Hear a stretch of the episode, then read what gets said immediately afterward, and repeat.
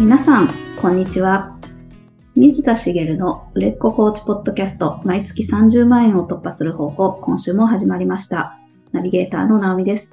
茂さん、よろしくお願いします。よろしくお願いします。あの、まあ、あの、夏も終わり、夏終わったって言っていいのかな。9月も暑いですけど、あはい。の、8月が終わって、まあ、いわゆる夏休みは、あの、みんな終わってると思うんですけど、あの、夏に実家に帰ったんですね。ああ、はい。で、えっ、と、今回は、あの、まあ、子供が、あの、電車とか乗り物が好きなので、乗り物旅にしようってことで、車じゃなくて電車で帰ったんですよ。はい。なので、あの、実家に、の最寄り駅まで車で迎えに来てもらったんですね、母親に。ああ、はい。で、その時話してたんですけど、母親がもう免許を返納しようと思ってると。おお。はい。確かにもう結構高齢なので、で、返返納って言っても、えっと、次の更新のタイミングで返納しようと思ってる。うんあとまあ、3年ぐらいは持ってるのかなはい。と思うんですけど、もう返納しようと思ってるっていうことで、まあ、ね、やっぱり高齢者の事故とかもあるし、まあ、いいんじゃないかなって今思うんですけど、この話を聞いたときに、あの、んまあ、返納しようと思ってること自体は、本来私は、まあ、いいかなと思うはずなのに、あ、はい。大丈夫って話をしたんですよ。おお、はい。で、多分その話をされる前に、あの、返納の話をこう漠然と捉えたら賛成してるはずなのに、うん。なんかこう、反対の、反対まではいかないけど、え本当に大丈夫なの？みたいな感じになったんですね。私、じ直接言葉がけもしたし、私の心の中の動きとして。えだったんですけどー、はい。まあ何がかっていうと、まあ、えっ、と、家の周りって、こう、住宅街が広がってるようなところなんですけど、駅に行くにも、スーパーに行くにも、ちょっと距離があって、買い物とか行くのも、ね、高齢だから重い荷物とかも運ぶの大変じゃないですか。でそういうのもあって、買い物に行った時とか、やっぱり車で買い物に行くと思うんです。で、もともと、あの、免許を取ったのがうちの母親結構遅くて、40過ぎ、もうちょっと行ってからかな。もうちょっと行ってからか。40半ばか後半ぐらいで取ってるんですね。はい。で、なんでかっていうと、それまで自転車で雨の日だろうが、な真夏の暑い日だろうが、自転車を漕いで、遠くの、ちょっと遠くのスーパーまで行って、で、必死な思いをして帰ってくるっていうのをやってて、それが辛いから、車で行きたいから免許を取るって言って取ったんですよ。うん。なので、それ、その40代でも辛かったのに、大丈夫かなっていうのが不安になったんですね。あー結構リアルなお話ですね。そうですね。うんで、まあ実際、それで、えっ、と、その後の展開としては、で、あの、まあ高齢者なので、ネットで買い物とかもしないんですよ。ああ、はい。まあ基本怖いって言って。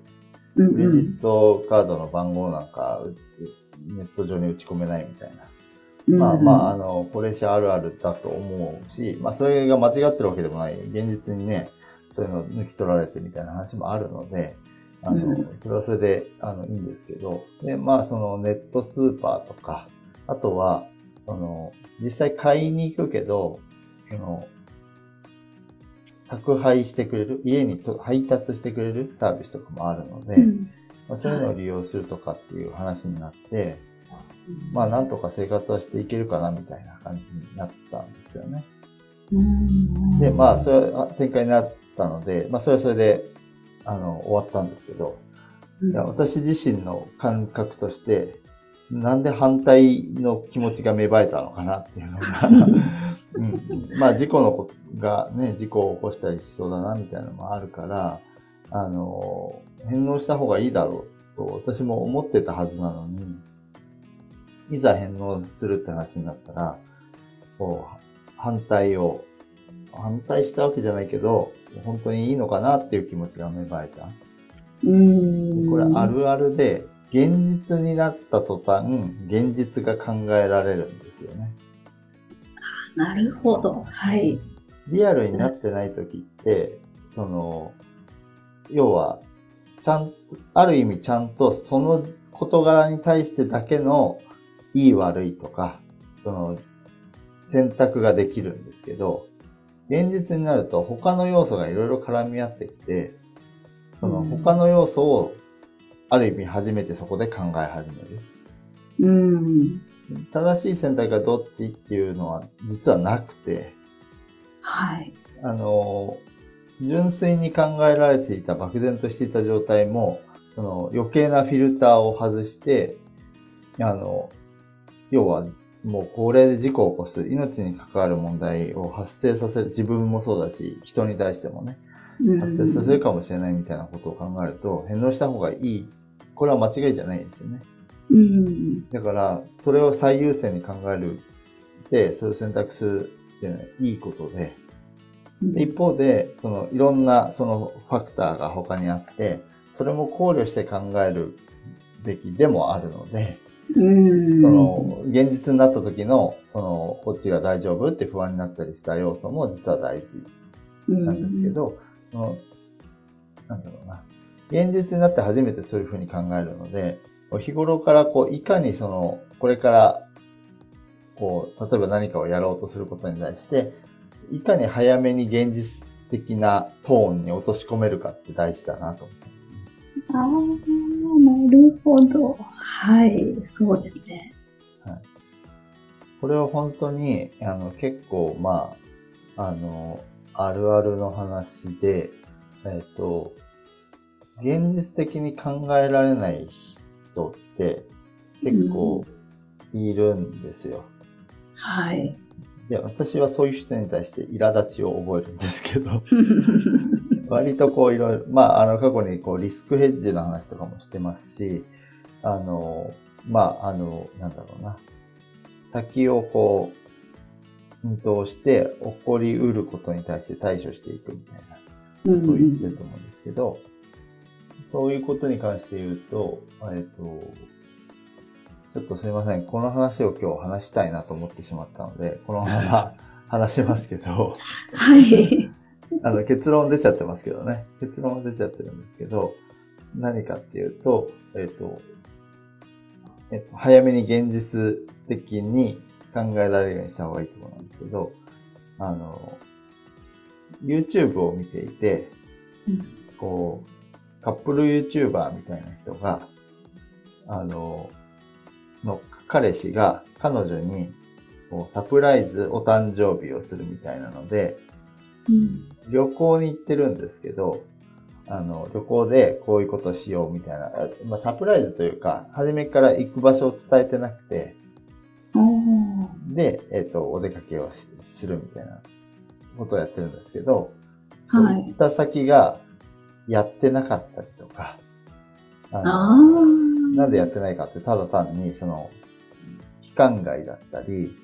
定休日だったりみたいなので、トラブルがいっぱい起きるんですね。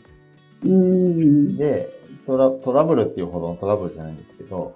で、それが起こって、で、えっ、と、でも、なんとか頑張って楽しませるみたいなので、で、その、まあまあ、まだ若くて可愛らしい感じの二人だったんですけど、私もあの、普段見てる人じゃなくて、たまたま出てきたのを、たまたま見たらそれだったっていうだけで、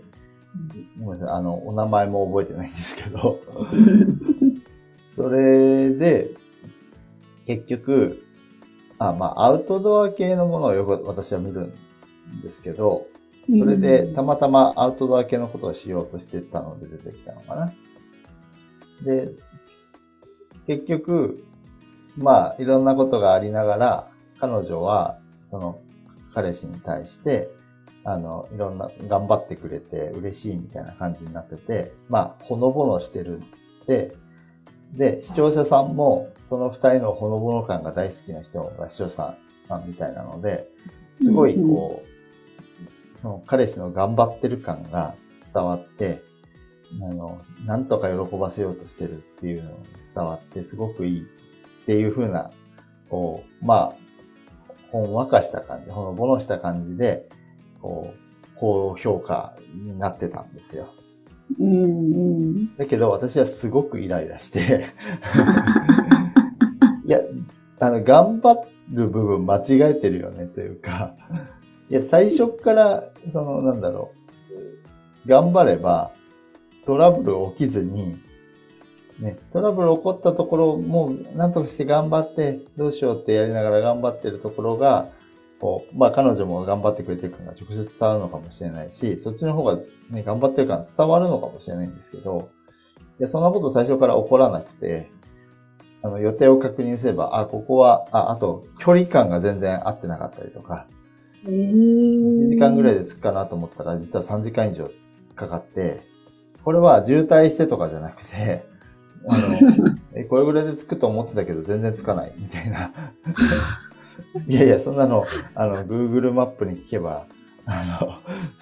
即座にわかることですよ、みたいなことなんですけど、でそういったところを、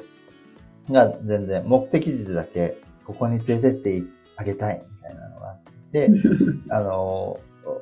そこの先も確認してないし、どれぐらいかかるかも計画できてないし、みたいなことだったんですけど、まあこれは、その人がそういう人っていう話なんですけど、まあ、多かれ少なかでこれってあるんですよね。うん。何かっていうと、ここに行きたいと思った時に、あの、いいなと思うっていう段階では、現実的にまだなってなかったりするので、現実的に計画していった時に、あ、あ、これこんなに時間かかるのかとか、あ、これ行きたいと思ってた日休みじゃないとかって出てきて、直前で慌てたりすることって私も当然あるんですよ。うんうん。で、これは、えっ、と、まあ、コーチングの話で言うと、例えばセミナーを開くとか、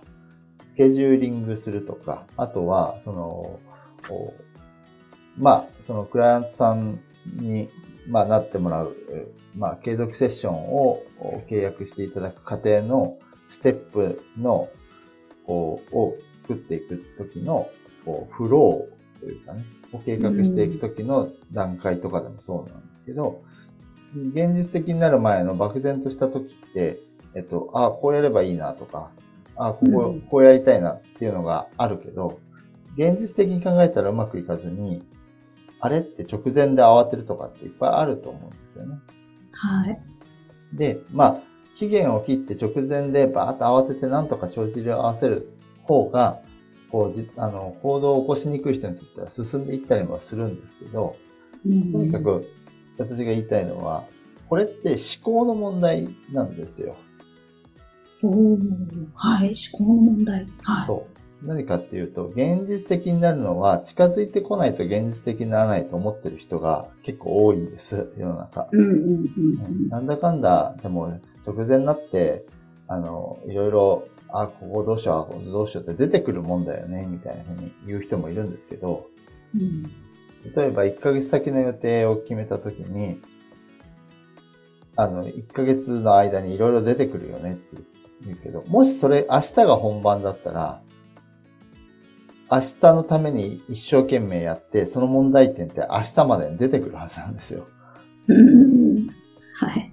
で、さっき免許の返納の話しましたけど、冒頭で。で免許の返納をするときって、え、あ、する話を、えっと、リアルに返納するってなったから、私の思考が現実的になったわけですよね。うん。それまでお年寄りって返納した方が、まあ、いろいろリスクもあるから安全だよなと私は思っていたうん。けど、実際に自分の親がって考え、はっきり考えてはなかった。うん。でも、もともと別にそれ、そのことに関して考える必要はないんですけど、考えたときに、あ、じゃあ自分の母親が返納したらどうなるんだろうっていう思考は、別にもっと前にできるじゃないですか。うん。だから、いつでも、そのなんだろう。その思考の状態には持っていけるんです。うん。やろうと思えば。そうそうそうそう。はい持っていけるにもかかわらず、あの、直前になって慌てたりするっていうのが、まあ、人間あるあるなんですよね。うん。なので、その、もっと早い段階で、まあ、例えば、セミナーを開催するって言ったら、あの、セミナーにおけるポイントとかを、あの、ここは押さえておかなきゃいけないみたいなポイント。まあ、オンラインでやるんだったら、どの時間帯で、どういう環境でやるか、どこでやるか、その時自分はどこにいるか、みたいなこともそうですし、えっ、と、リアルでやるんだったら、セミナー会場がどこにあって、とか、あの、どういう形でやるか、教室形式なのかわかんないんですけど、みたいな話とか、まあそういったもろもろ、そそれまでのステップもそうですね。現実的に落とし込める部分を、もう、先に落とし込んでおいた方が、えっ、と、要は、えっ、と、なんだろう、直前に慌てなくていいので、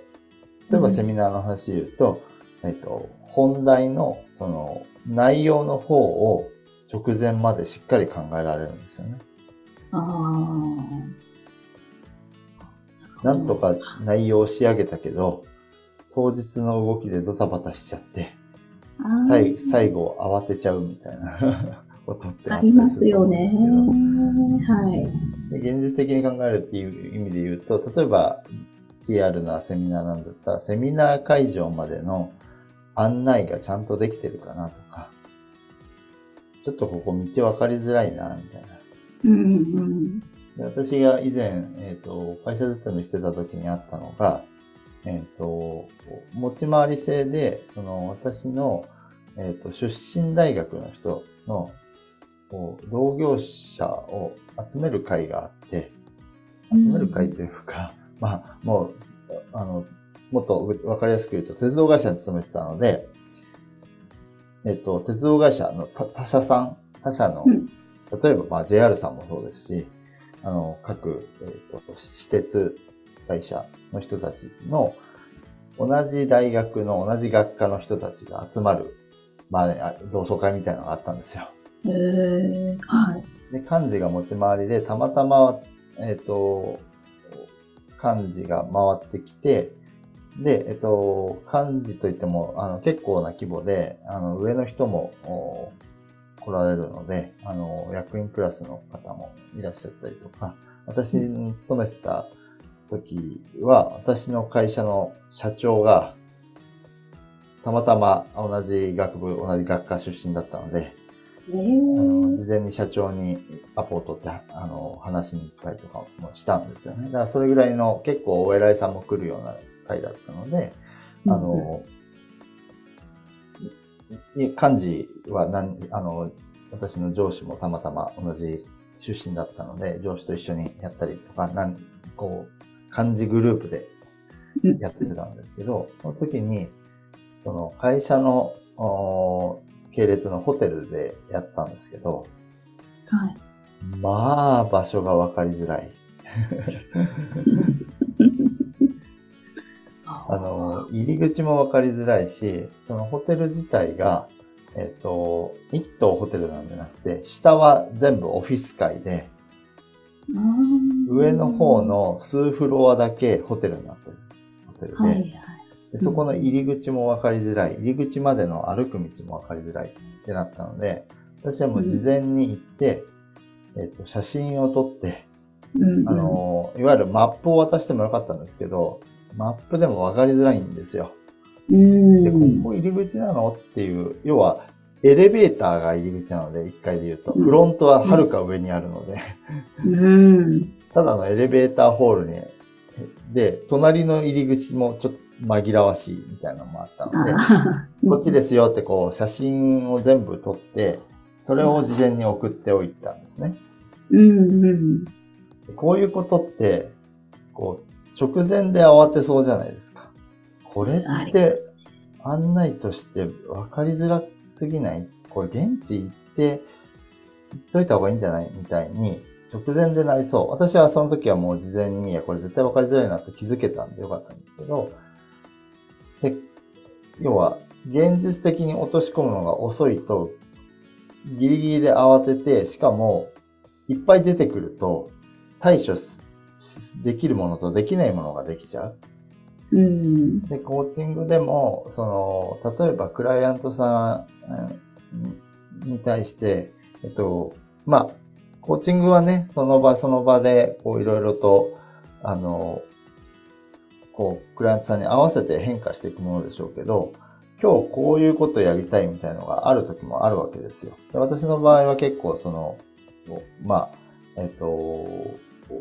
クライアントさんにこう、提供するものもあったりするので、ただ単にコーチングでお話を聞く、引き出すだけじゃないコーチングをやるので、まあ、いわゆるコンサルティング的なこともやるんですよね。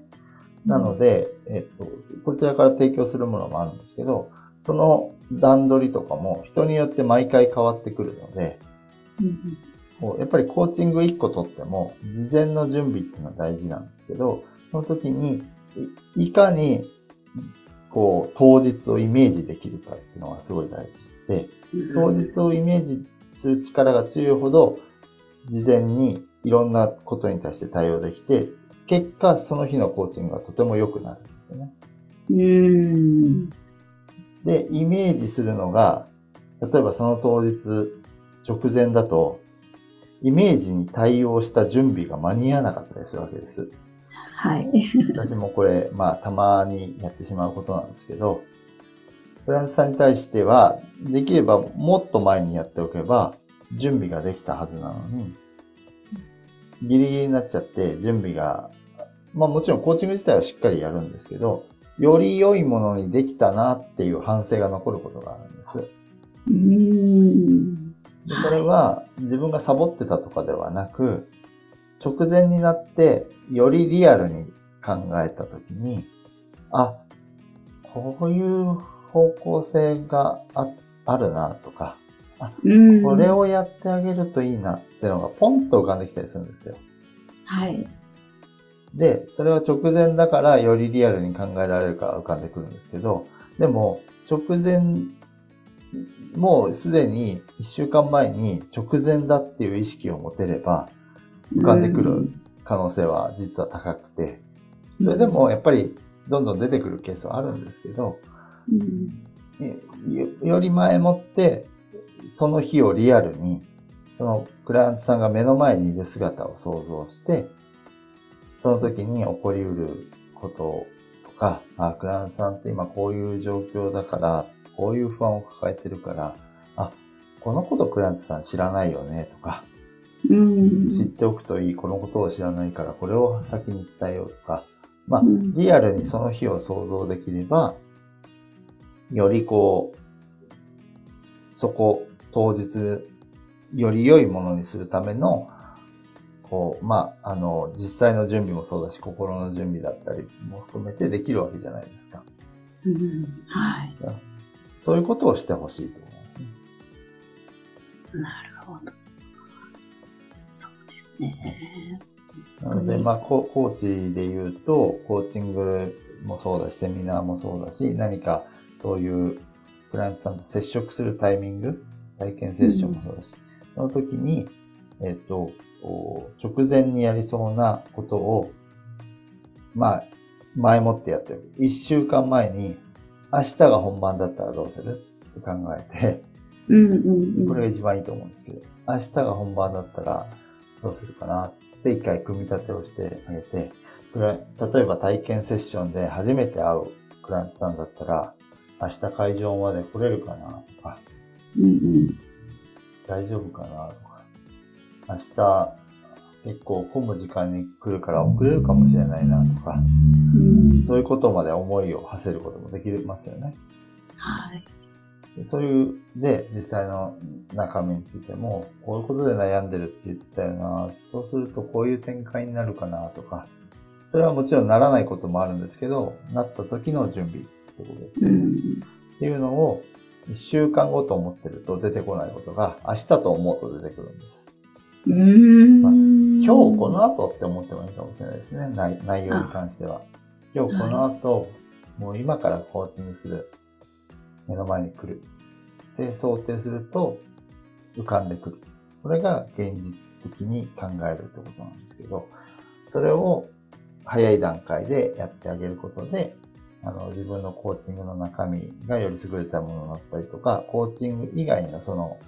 まあ、当日会うまでの段取りだったりとか、相手への案内の仕方とかね、事前にこう確認しておきたいことを確認が事前にできたりとか、そういったことが、あの、要は手厚いサポートができるし、あ、こんなにこう事前に手厚くしてくれるんだっていうのが相手に伝わると、あの、コーチングの中身じゃない部分でも、こう、なんだろう、気遣いをすごく自分のことを思ってくれてるっていうふうにとってもらえたりとか。ただ単に、あの、考える段階を前にしてるだけなんですけど。プラスアルファのこともあったりするので、あの、現実的に考えるのが苦手な人は、そういうふうにちょっと早い段階で、明日やるんだ、今日やるんだって思って、こう、考える時間を取ってあげると、こう、よりこう、相手のことを考えたコーチングに、まあ、なんか、嫌な言い方すると、見せれると、見せられることができるみたいなこともできるし、実際自分も慌てたりせずに、より良いコーチングを提供できたり、より良いセミナーを提供できたりことができる。これは、あの、プライベートで旅行するときとか、何か、あの、お出かけするときとかにも使えるので、ぜひ、そうですね、あのそういうところにも使ってもらうといいかなとは思いますけど、であの、コーチングにもものすごく生きることなので、ぜひこう、事前にね、早い段階で現実化する、あの、思考をね、あの、の中で現実的に行うこととして、あの、こう、こう、なんていうかな、落とし込むっていうことを試してみるといいんじゃないかなと思います。しみました、また。あの、はい。ありがとうございます。ありがとうございます。それでは最後にお知らせです。売れっ子コーチポッドキャスト毎月30万円を突破する方法では皆様からのご質問を募集しております。コーチとして独立したい、もっとクライアントさんを集めたい、そんなお悩みなどありましたら、しげるさんにお答えいただきますので、どしどしご質問ください。ポッドキャストの詳細ボタンを押しますと質問フォームが出てきますので、そちらからご質問をいただければと思います。それでは今週はここまでとなります。また来週お会いしましょう。しげるさん、ありがとうございました。ありがとうございました。